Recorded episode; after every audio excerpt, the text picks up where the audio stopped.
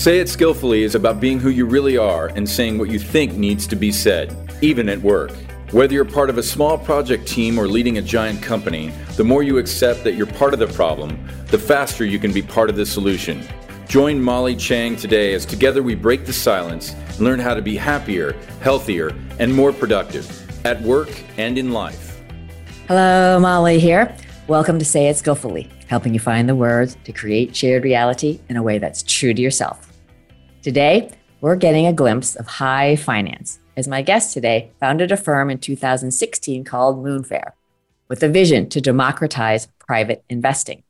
And they've been a disruptor in the world of private equity.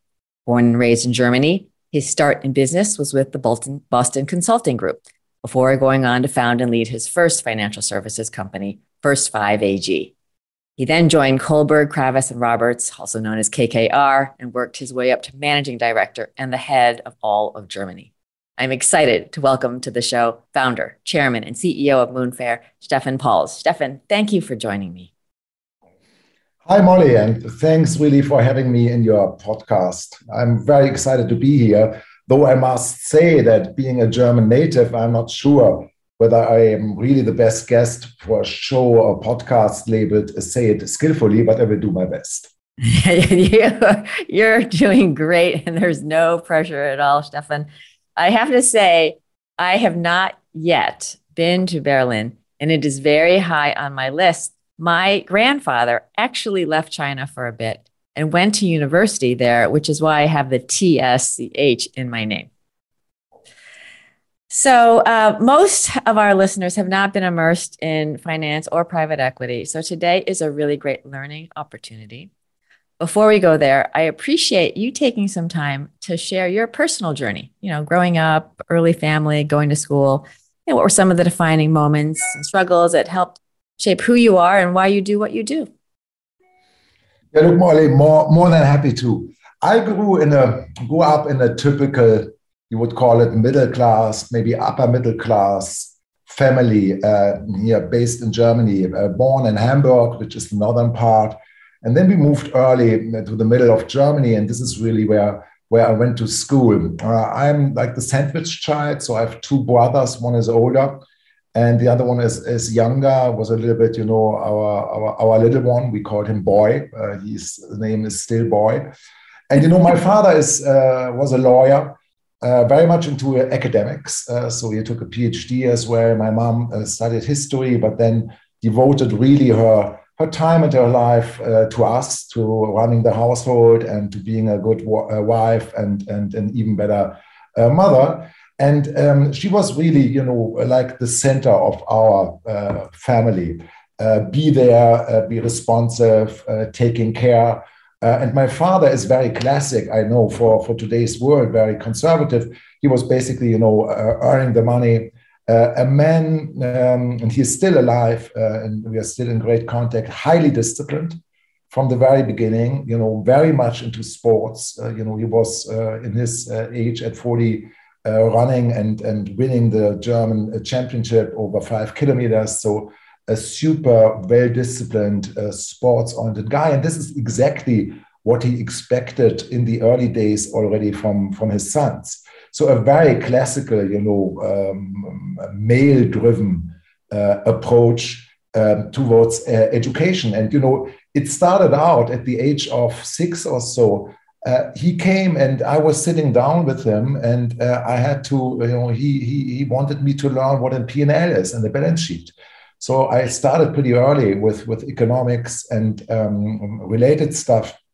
Where we spent a lot of time together, you know, playing cards, the usual stuff you do, uh, very much uh, oriented about content. It was always about content, about history, about politics, uh, endless discussions. Uh, you know, it was not like the family where you played Monopoly or whatever and cards. It was more about really uh, discussing things, uh, exchanging views on the world, on religion, reading newspaper, reading books together, spending a lot of time on, I would call it more the intellectual side of things.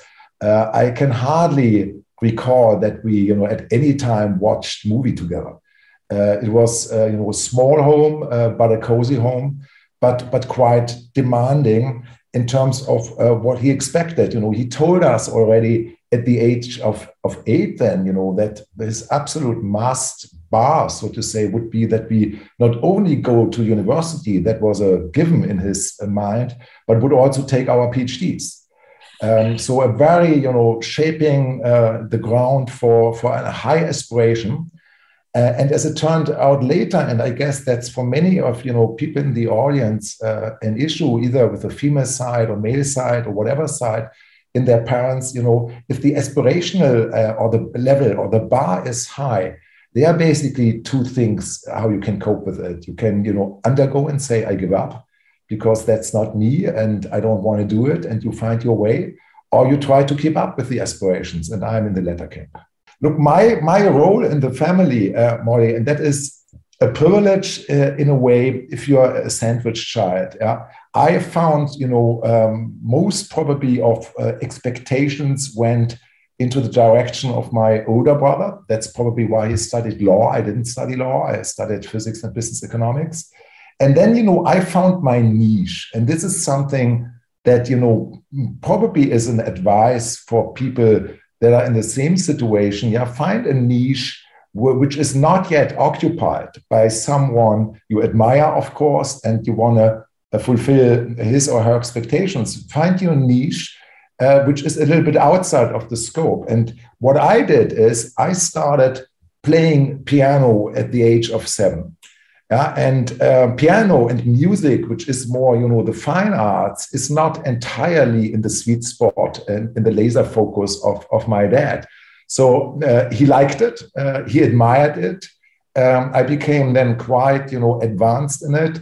And when I say playing piano, I'm not talking about, you know, the usual half an hour or whatever many children do. I was playing basically six, seven hours a day post school.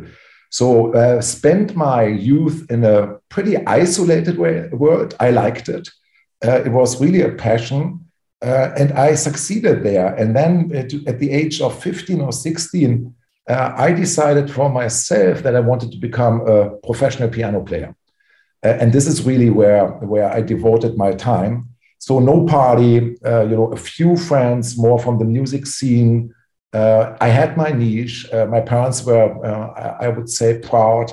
Of course, I had to play when they had guests, and you know, when people, uh, you know, saw that that I would uh, approach a quite decent decent level there, and I wanted to turn it into a profession. But then again, and that's a you know private uh, talk here, so it's a private experience in a way. My father came and he put on my night table, you know, articles about piano players, uh, you know, that had never made uh, a living and, you know, had really to struggle to nurture their families. And, you know, the, the, the unfair thing in the classical professional piano world, you know, if you are not top 10, people don't uh, show up to your concerts. Uh, in the past, they wouldn't buy your CD, they wouldn't download your, your piano piece. If you think about uh, you know, uh, if you can get uh, you know a music piece from the best player in the world, why would you go to the maybe to the second best to compare and third best?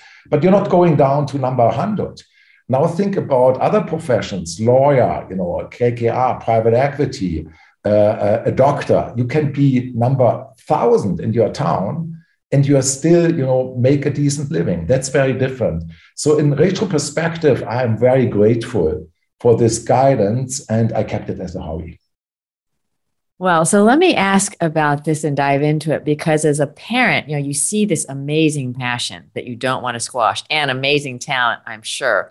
When he came to you, did you feel an openness like he was just letting you know or did you feel pressure? Wait a second, maybe I'm making the wrong choice.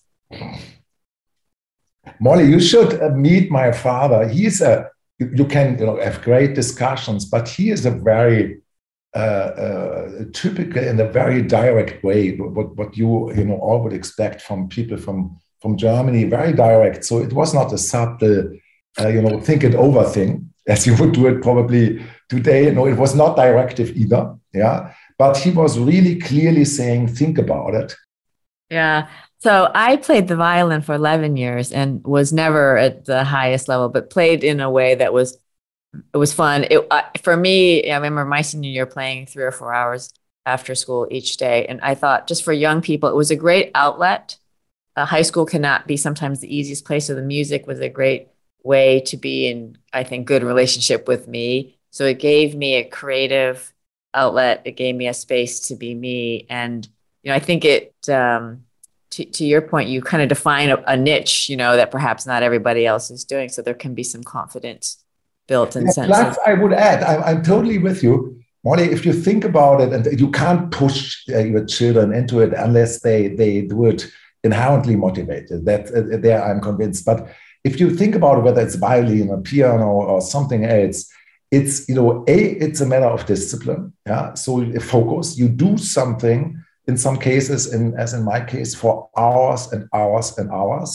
The second point is it's an incredible brain, you know, exercise uh, to learn pieces, you know, for 30 minutes, 45 minutes by heart. Um, and uh, it requires a lot of, you know, uh, emotional yeah, um, uh, processing and, and openness also when you play. Uh, in particular in, in public, because if you're when you're a great musician, yeah, this is not about technique; it's about a combination of technical skills and emotional depth in the and content in the music that you want to convey over to your audience. And all these aspects are when they are great isolated, but they are also incredibly helpful uh, when it comes later when you do other stuff and in particular in your profession.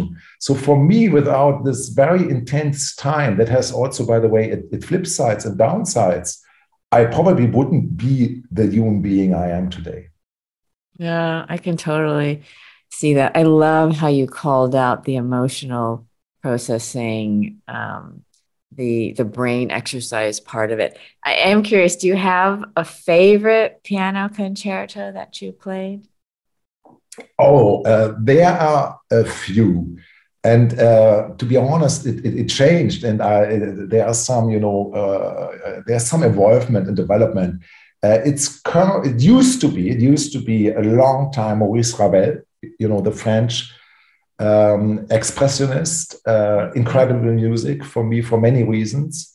Um, but I went back then, it, it, and this is really boring, uh, to again to you know one of the um, probably most important uh, people or human beings in, in, in music history, which is Ludwig van Beethoven. Yeah, I, I would have had to guess. I would have had to guess. Oh, that's fantastic. Thank you for sharing that. Did sport make its way? Because I think about three boys, I think of uh, sport, but was there time for that or did you? No, no, it was. Uh, look, uh, part of the equation, of course.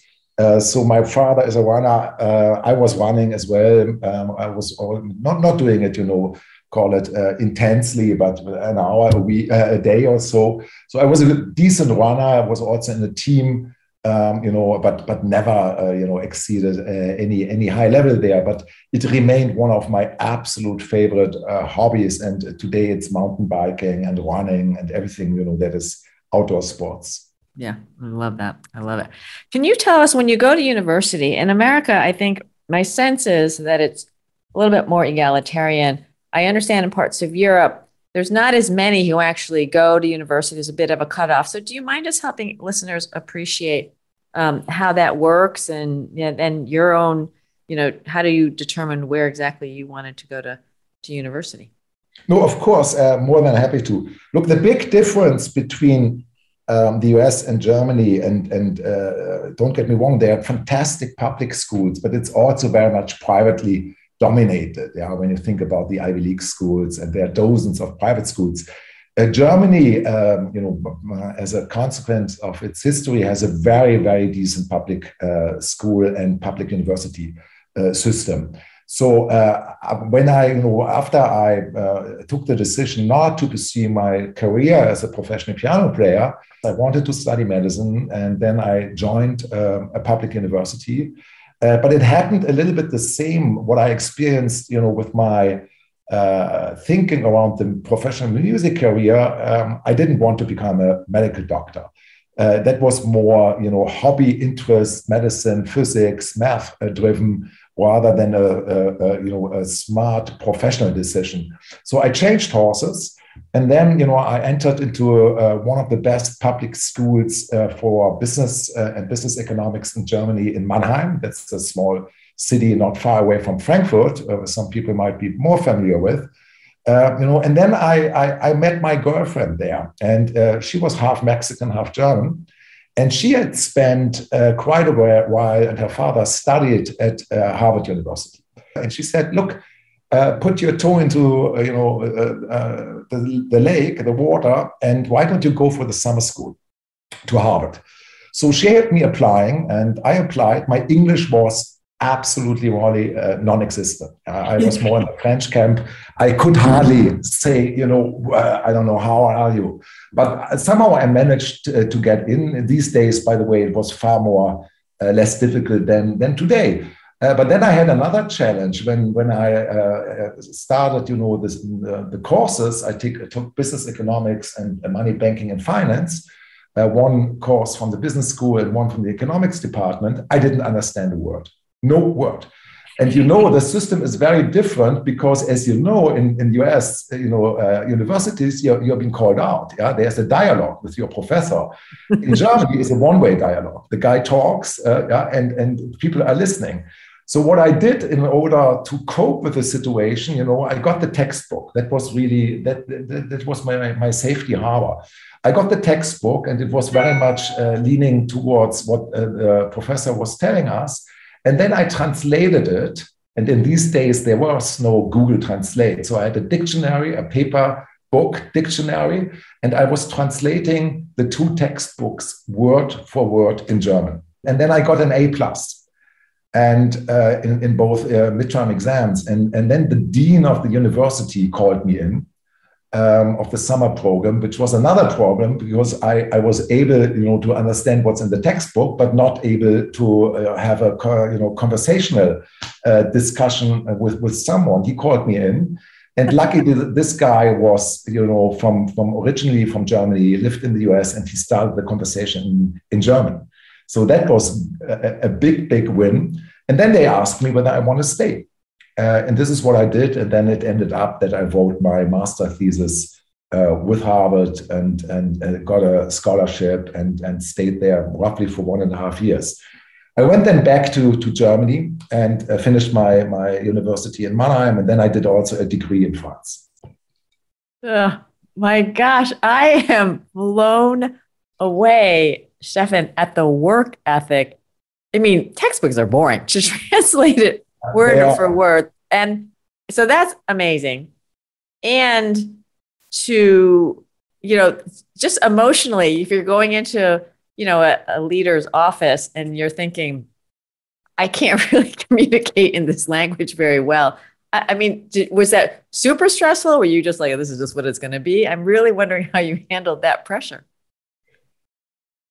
Yeah, look, I would. I was frankly, I was excited, and and uh, uh, the way it worked. I had a friend in, in these days. It was, it was the brother of my girlfriend uh, back in these days, and he was with University of Chicago. So he came over. He was obviously fluent in English. Uh, by the way, he explained me first the letter from the dean because I was not able to read it, and he gave me a little bit of uh, you know coaching yeah, in, in uh, conversational English. And I felt at least, you know, I can survive the first four or five, uh, you know, minutes or so of, of that conversation.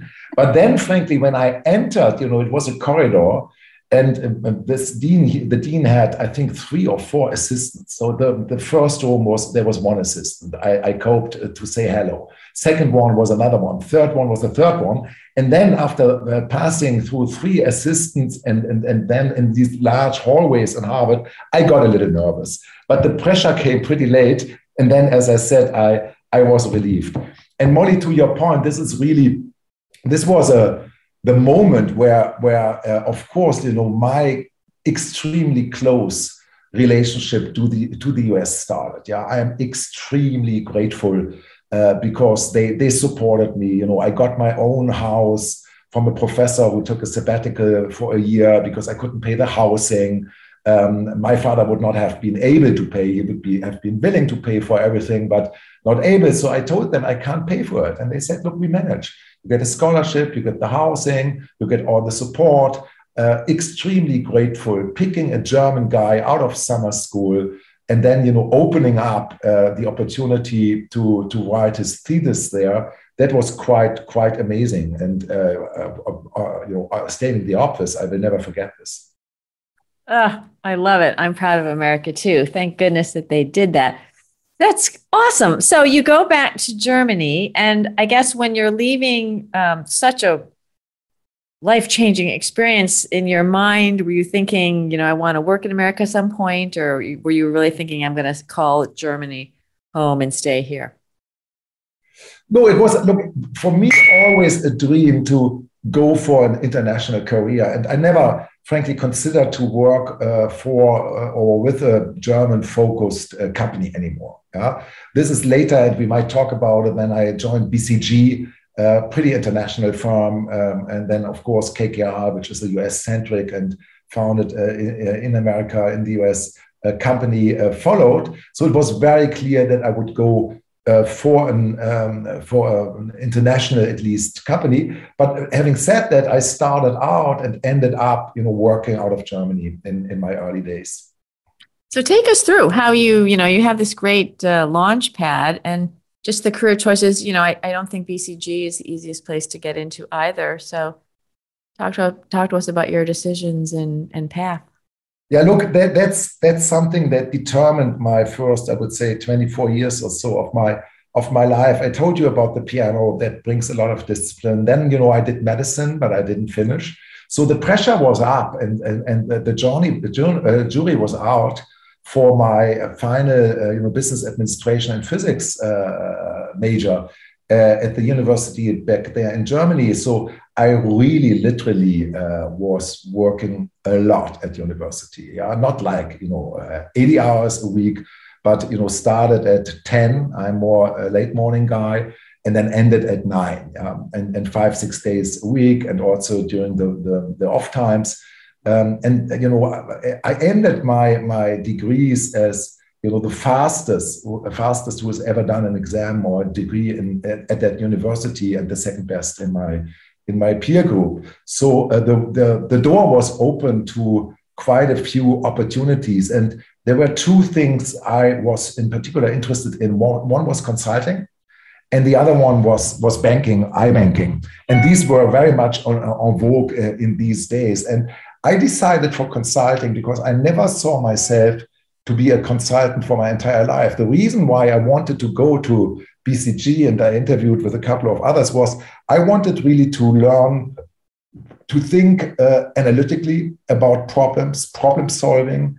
You know, I wanted to develop my conceptual skills, uh, strategic thinking, uh, and this in a you know hard working, uh, fairly uh, skilled environment. Uh, and this is uh, at the end uh, how I decided um, to go to, to BCG. But I had, you know, everything but a great start. Uh, you know, um, they, they, I didn't catch in the first three months really what they wanted me to do. Um, I was quite self-confident. They told me, uh, but you know, I figured out, and then I stayed uh, for some six years there. It's an incredible firm, an incredible culture. What was much smaller, of course, than it is today uh, but I can still say, you know, um, a, a, fantastic place to start your career. I'm curious because I can tell you, you had this confidence. They told you. Do you recall? And this is along the relationship dimension versus the task dimension of our work. Obviously, you've got these skills you're learning. I'm just wondering any funny stories or ahas about people helping you uh, manage perhaps how you show up at work or with clients?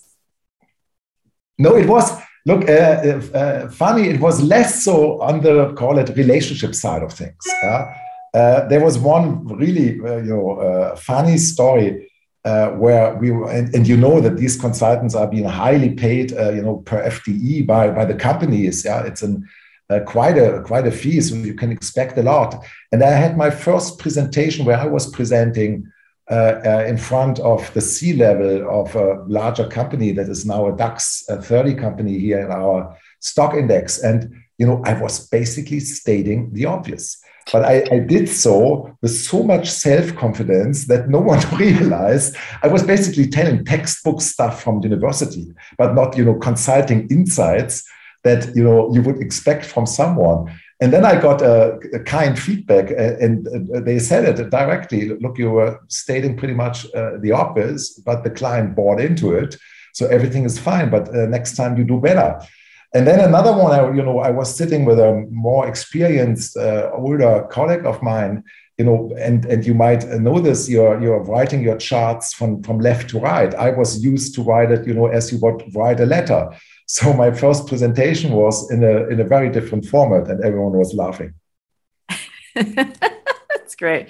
Yeah, you never. I remember in my consulting days, I once was with a partner, and you're supposed to present a bound book and I just somehow yeah. missed the lesson of like, well, we have this machine, you bind it in a book. Why do I have these loose pieces? I was like, yeah. oh, note to self, use the the binding machine. That's yeah. spectacular. So, what prompted the uh, move into high finance? Yeah, look, first, uh, I loved, I said it, I loved BCG, but I was there really to learn, uh, you know, this conceptual analytical stuff. And uh, you know, a cons- being a consultant is great. Don't don't get me wrong, but I was a bit frustrated that I was not sitting in the driver's seat and really taking the decisions and to implement the stuff that we advised on. So I left BCG with no plan whatsoever and came up with the first with the idea of my first company, which was a, a you know you would call it fintech company today. Uh, but I wanted to do something entrepreneurial. That was in the late 90s. Uh, and I did it. And um, you know, in retrospective, the company is still it's market leading in, in Germany, Austria, Switzerland. So it's not a global company, but it was one of the you know most important steps in my life because there I started really to uh, frankly understand what it means uh, building something and working in a in a real work environment where you have responsibility, where you have you know a large team uh, where you need to communicate broadly, where it's not about the most intellectual thing, it's more about getting things done. Um, and this is uh, was extremely important for me with all ups and downs by the way. We we had a, a horrible time as many others with 9-11 i had to lay off more than half of my team. It hurted it. Was not it didn't come natural. It doesn't come natural by the way uh, even today to me. It's not what you like but i learned you know how to do it uh, and, and got better into it.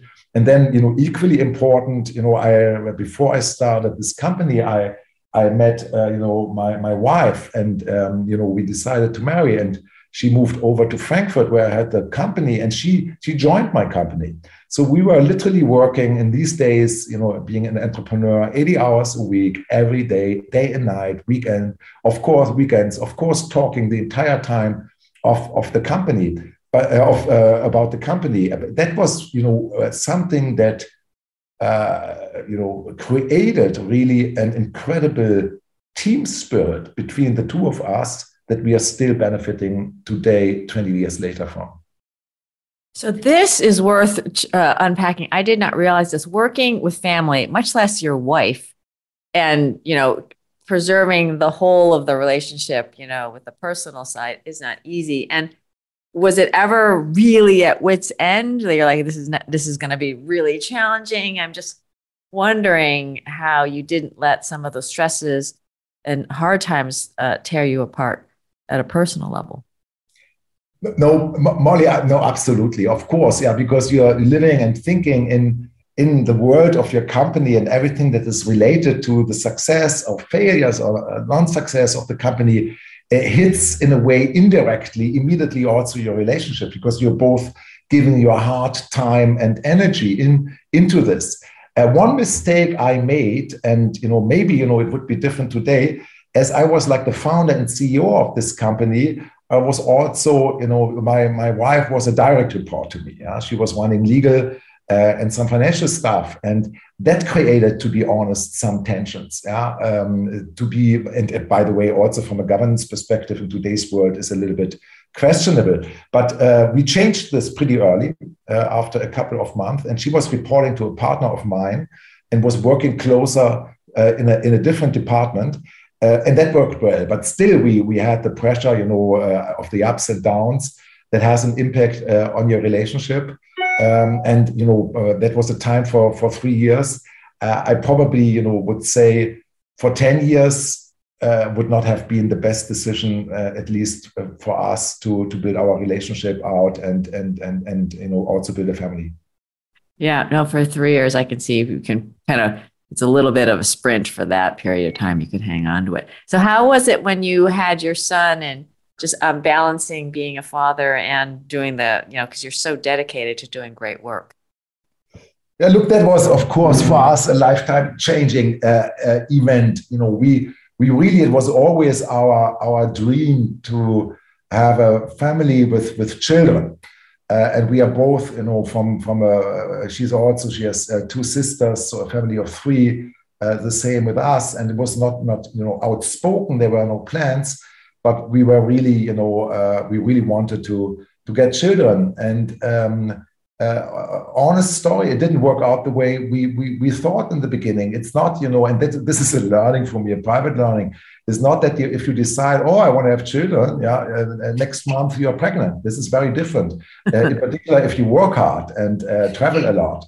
So it took us a while, and you know, then we lost our first uh, first child um, in the in the very beginning, and that was hard uh, emotionally of course, uh, you know, and, and then when we got uh, my son Benjamin, which was what was uh, which was one year later, it was just when I had started at KKR. So uh, often things come together at the same time. New job, uh, we moved to London, so a, a, new city, a new life, and then Anya got pregnant, and clearly, you know, his birth as well as the birth of my other three children uh, my daughters is uh, they clearly belong to the greatest, uh, absolutely life-changing moments I've I've ever had. It was not easy uh, because I started at KKR. KKR is a great company, family friendly, but you know, of course, they expect a lot. And when I started there, it was not the KKR that people might know from today with 2,000 people and 30 offices or so. It was a group of 30, 40 people, very, very small, totally transparent what everyone was doing uh, very entrepreneurial, you know, people that want to develop something um, and and uh, of course you know high demand in terms of travel uh, work hours and so on. So uh, it turned out then one of the misses i spent of course time with my uh, son in the beginning and then with the children but definitely not the time i would have loved to spend. Yeah well kudos to your wife for four kids that's a lot it is. It is. she's, she's fantastic in it, but she accepted it. It was sort of, you know, it wasn't. It was a a deal that she, you know, uh, could live with. But frankly, uh, not at the cost. But for me, it meant, uh, you know, it was job and it was family, and uh, that's it, and not, you know, much time for myself so I really tried to, to make up for being, you know, not uh, present, uh, you know, as I would have loved to. But that was the compromise. And I often ask her perspective is it a miss that you feel? And, and she says no. Yeah. Yeah. Listen, I think it's a choice. And as long as the parents as partners are teamed up and both agree to how we're going to play the game, you know, you can make it work. And I think that that's a real tribute you know, like you said, there are definitely some trade offs, right? Would have been nice to be home more, and you had a chance to, you know, create great value business wise, and um, you know, we've talked about it, you have great relationship with your family, so that's a real, I mean, that's the real joy there, which is amazing. Um, so this, you know, I can only imagine KKR. I am curious as as the company grew because you were there quite some time, Steffen. So just talk about the the growth of you know just a very hard charging group and um, how the culture may have shifted and perhaps how you grew as a leader. Love to hear a little. Yeah, look, it was a it was a boutique when I joined. It was in 2004, and, and in these days, KKR had offices in New York, which was the headquarter, is the headquarter in Menlo Park, and they just had op, uh, opened up the the London office. So a small team of very very bright people uh, really fun to work with, incredibly entrepreneurial. So just develop the market, go out, meet people, large degrees of freedom. Uh, and you know, it was really uh, a culture that that intrigued me. Yeah? Um, and I can talk more more about it. But it was, of course, totally performance oriented, but at the same time, really a sort of family feeling. And the founders were also referring to the family. And uh, I, I, I, can tell you a story. You know, I, I started, uh, you know, lowest end of the career ladder I, as an associate or something, or principal or so, um, at the age of, of 35. And I had no money, by the way. I started uh, all my money from BCG, went into my previous venture. So we started literally with 50K debt that I borrowed from a friend of mine. So um, it, I was under pressure. And then I had the first child, as I uh, told you. Um, so I met the first time, uh, you know, uh, after the recruiting process, uh, Henry Kravis in New York. Yeah, and as I said, the firm was was small, and of course, I, I had read at the uh, business school, uh, Papa at the gate. Um, he he is legendary, and I knew about him and what he has built. And he's an incredibly impressive guy, you know. And he came to me, uh, looking in, into my eyes uh, with an incredible presence, and said Welcome, Steffen. Without you, KKR would not be what it is today. That was his first sentence. So I felt like, you know, in, in heaven. Uh, and that uh, describes a little bit how he is running the firm uh, and, and George as well, giving really people a feeling of individual importance. Uh, and that is something that you know I have not seen um, uh, anymore in, in any other firm, and probably something that is there because uh, KKR is a founder was a founder-led uh, company uh, who have shaped uh, the culture, um, a very unique culture in a very very unique way. I tell you another story about KKR because you know it it, it, it intrigued me and it helped me shaping now the culture at, at Moonfare. Back there, I think it was 2006 or so or seven. There was like the similar to COVID. There was a SARS flu, and everyone wanted to get a, medicine that was called that was called Tamiflu, and no one got it in London. Everyone tried, and the pharmacies were sold out. And uh, we were a bit desperate and uh, frankly, you know, uh, fearing the worst. And we had at that point of time two children. And then suddenly, you know, uh, without any announcement, there was a package, uh, you know, delivered by by the postal guy uh, at our door, and we found, you know, a package of medicine for everyone, for the children, the right doses, for the adults, even for our nanny. Uh, and uh, a handwritten card signed by Henry Kravis, um, we care for you. No announcement, never talked about it, but that's that's the culture at KKR. It's of course highly demanding, uh, uh, performance driven like hell, but also caring uh, when it comes to the essence of life. And this is something, by the way, I will not forget. This is why I'm grateful to KKR, and this is something that I took with me also um, and uh, try to give my best and apply at Moonfare today. Wow, that is extraordinary. Thank you for sharing that and a shout out to Henry for that level of just putting people first, you know, which I think folks may not, that may not be the first thing they think of. And wow, I'm moved. I'm really moved by that. So if you're ha- you're having such a dream there, and you worked your way to the head of all of Germany, so I imagine you have a lot of leeway. You're master of your universe. So what's what compelled you to make a shift? You mean now in my uh, the shift away from KKR? Yeah.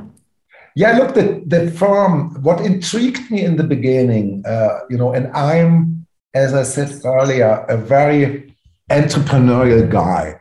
Yeah, so I I, I love the, the freedom, I love the framework uh, in which I could operate, which was already international, as I said. Uh, you know, being entrepreneurial, also shaping the place, developing the team, growing the company, and, and really be part of an industry with an incredible amount of, of talent, learn from them. Uh, and I love KKR and still love it. The firm, you know, has, has grown Im- tremendously. And uh, I've been with the firm for 11 years. Uh, I saw a lot, uh, had a great, you know, made friendships, great mentors. But, you know, at, at the age of, you know, in my early 40s, I said to myself, I want to go back to uh, do something entrepreneurial. I don't want to end my life, my professional life, you know, with a firm, frankly, that I haven't built. Uh, it is Henry and George's firm. They always gave us the, the, the feeling it's it's our firm, but I wanted to build something, to do something innovative. Uh, and frankly, I needed a new challenge um, to some extent. So I left KKR in, in 2015 and uh, was really thinking about uh, what's next. And this is how I came up with, with, with Moonfare. So tell us about Moonfare. I'm I'm just I hope listeners are just you know you you have to like do what you have to do. So I'm really proud of you for knowing what you needed and wanted to create. And and lots of people can think about it, but Steffen, you you know did it.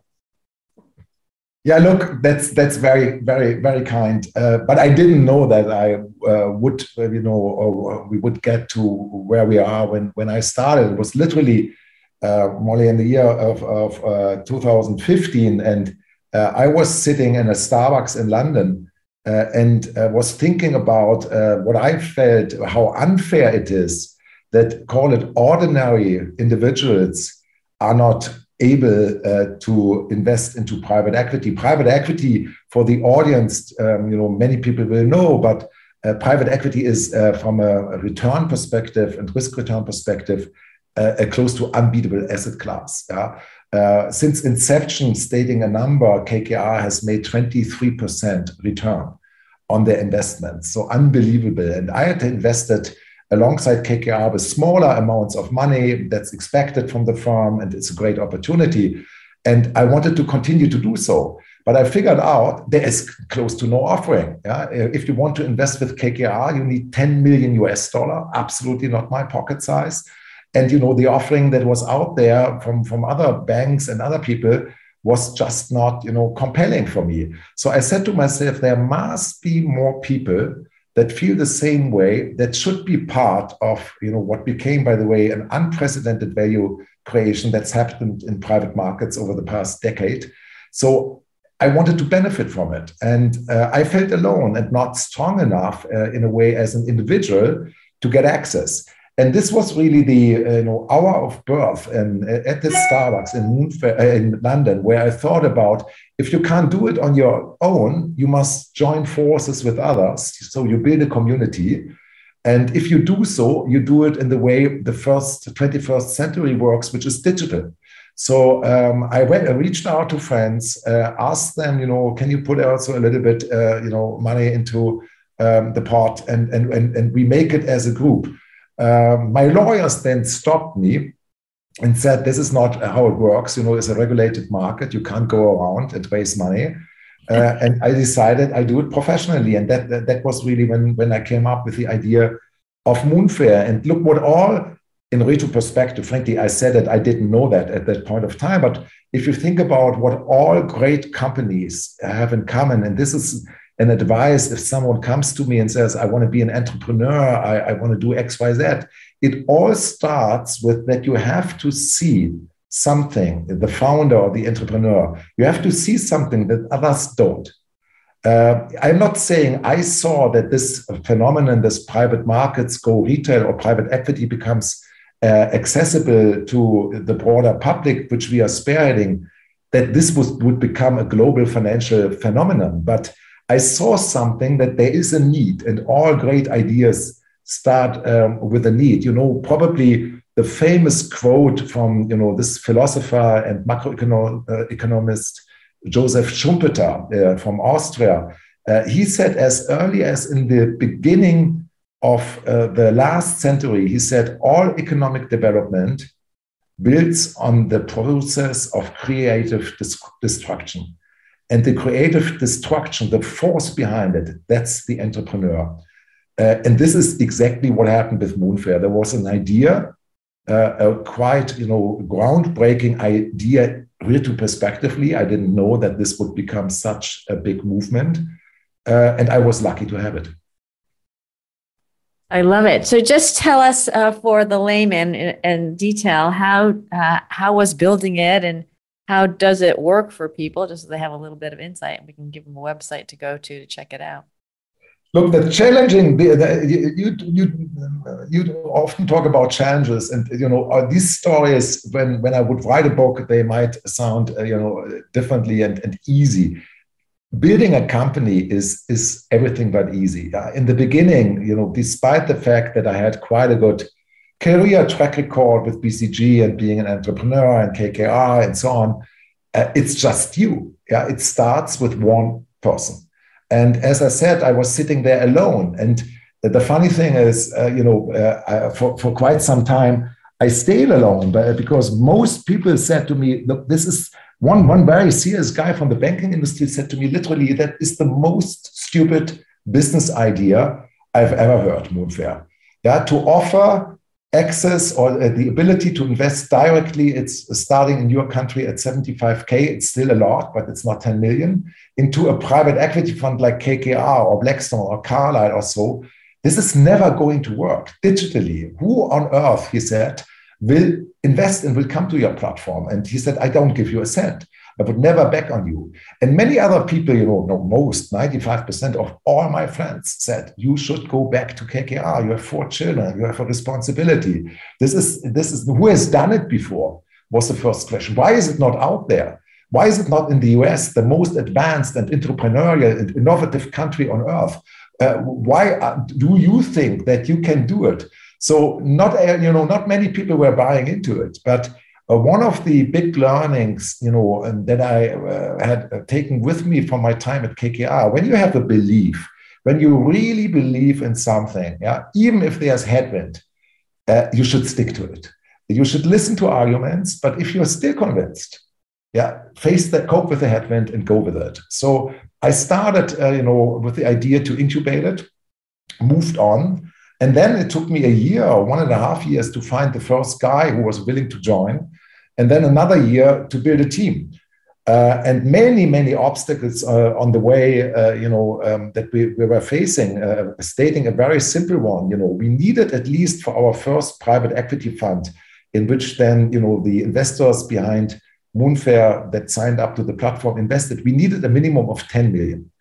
But, you know, you need first an offering. Yeah, you need to offer someone a private equity fund and ask them, do you want to invest with 100K or not?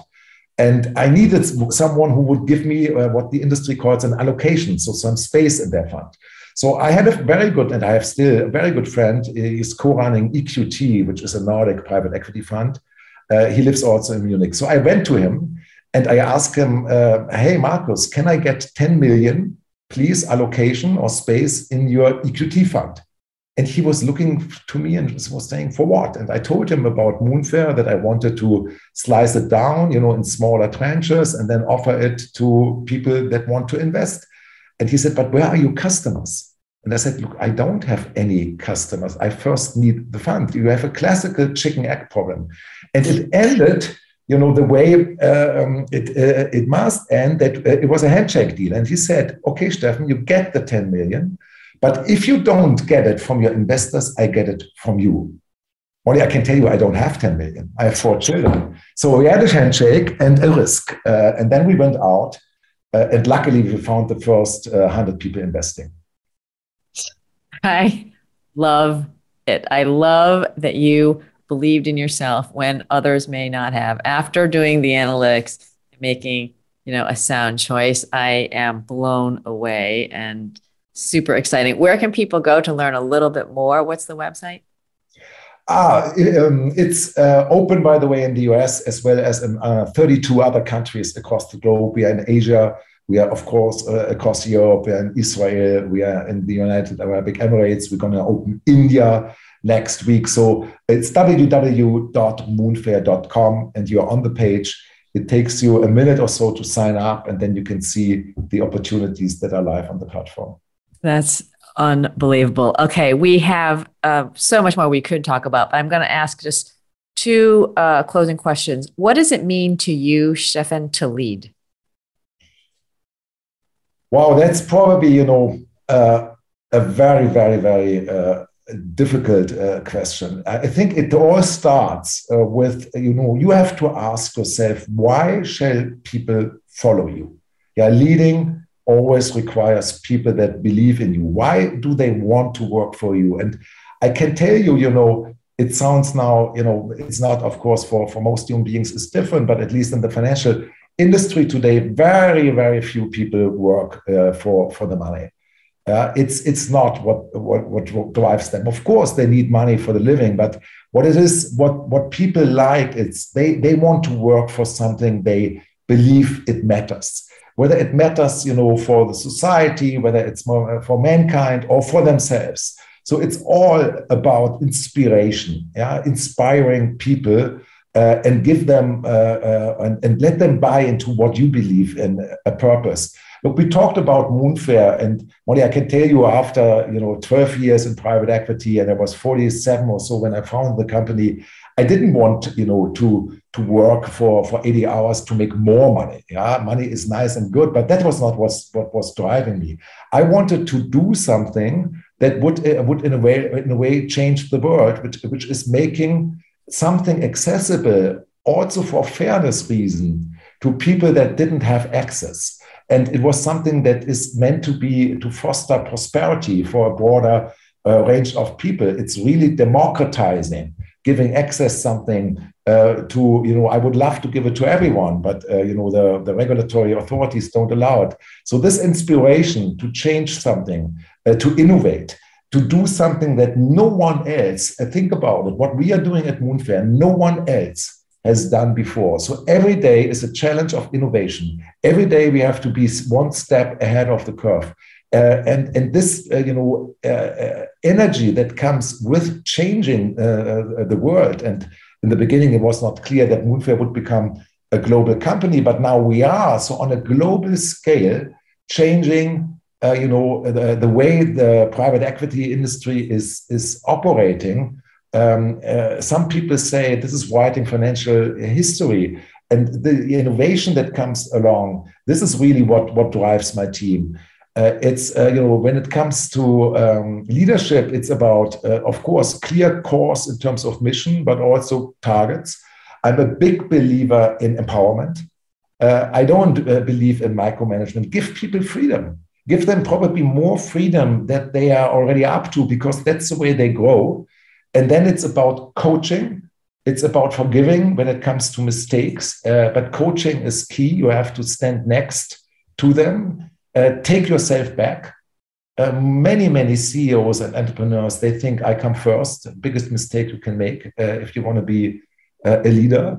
Of course, you know, it's not only shiny, sunny weather. It's, it's, you have to be consequent uh, you have to be reliable. I always say, you know, I say what I do and I do what I say, so people can count on me. There is transparency and and you know reliability, and you know it's also you, you have to take uh, sometimes tough decisions. I talked about it. I had uh, unfortunately to let you know half of my company, my first company back in the 90s, being laid off uh, but it's also about you know uh, taking bold decisions, so some risk uh, taking, and this is all then about you know uh, leading by by example, and then you will see that the company is is following you. This is of course a challenge always to to have these leadership principles on a, on a broad scale in place when you're growing so fast. Yeah, we, we are mm-hmm. growing more than 100% year over year. You know, more than 60% of all our employees are not with the firm since a year. So to, to keep the spirit and these leadership principles alive across the globe in different time zones with more than now 20 different cultures and nationalities in the firm, that's one of the biggest challenges. Extraordinary. I could not be more enthusiastic and inspired. Uh, Steffen, just give us one or two words. What was it like for you to share your journey with us today? Look, it is.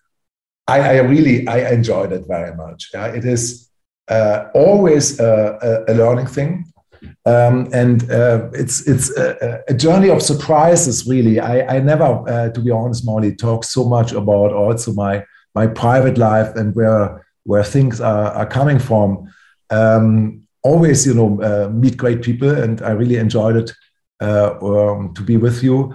And I, I, came up with a couple of ideas. You know, I'm gonna ask uh, people, my friends, at one of my next dinner uh, events.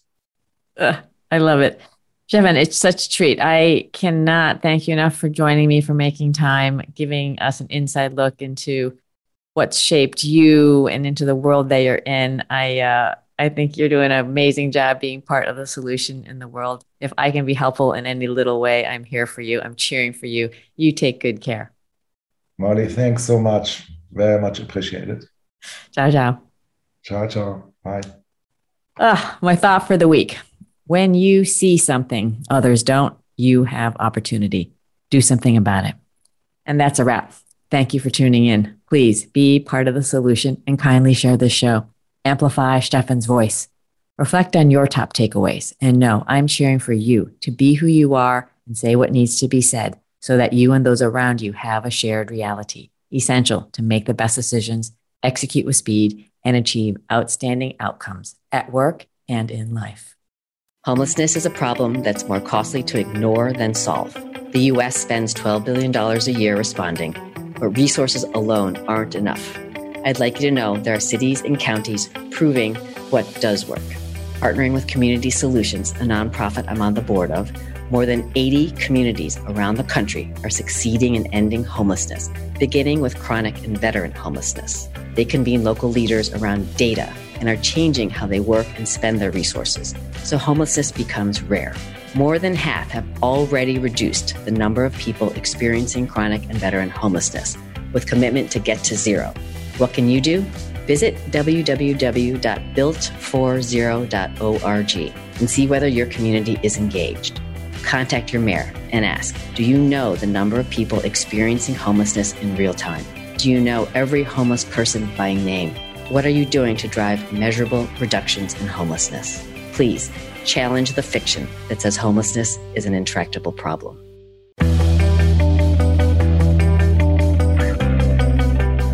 Thanks for listening to Say It Skillfully with host Molly Tschang.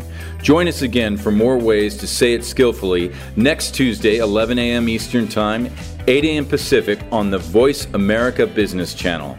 Follow Molly on LinkedIn and Twitter. Check out sayitskillfully.com and sign up so you don't miss her latest 90 second video. And please be part of the solution. Kindly tell others about this program so they say it skillfully too.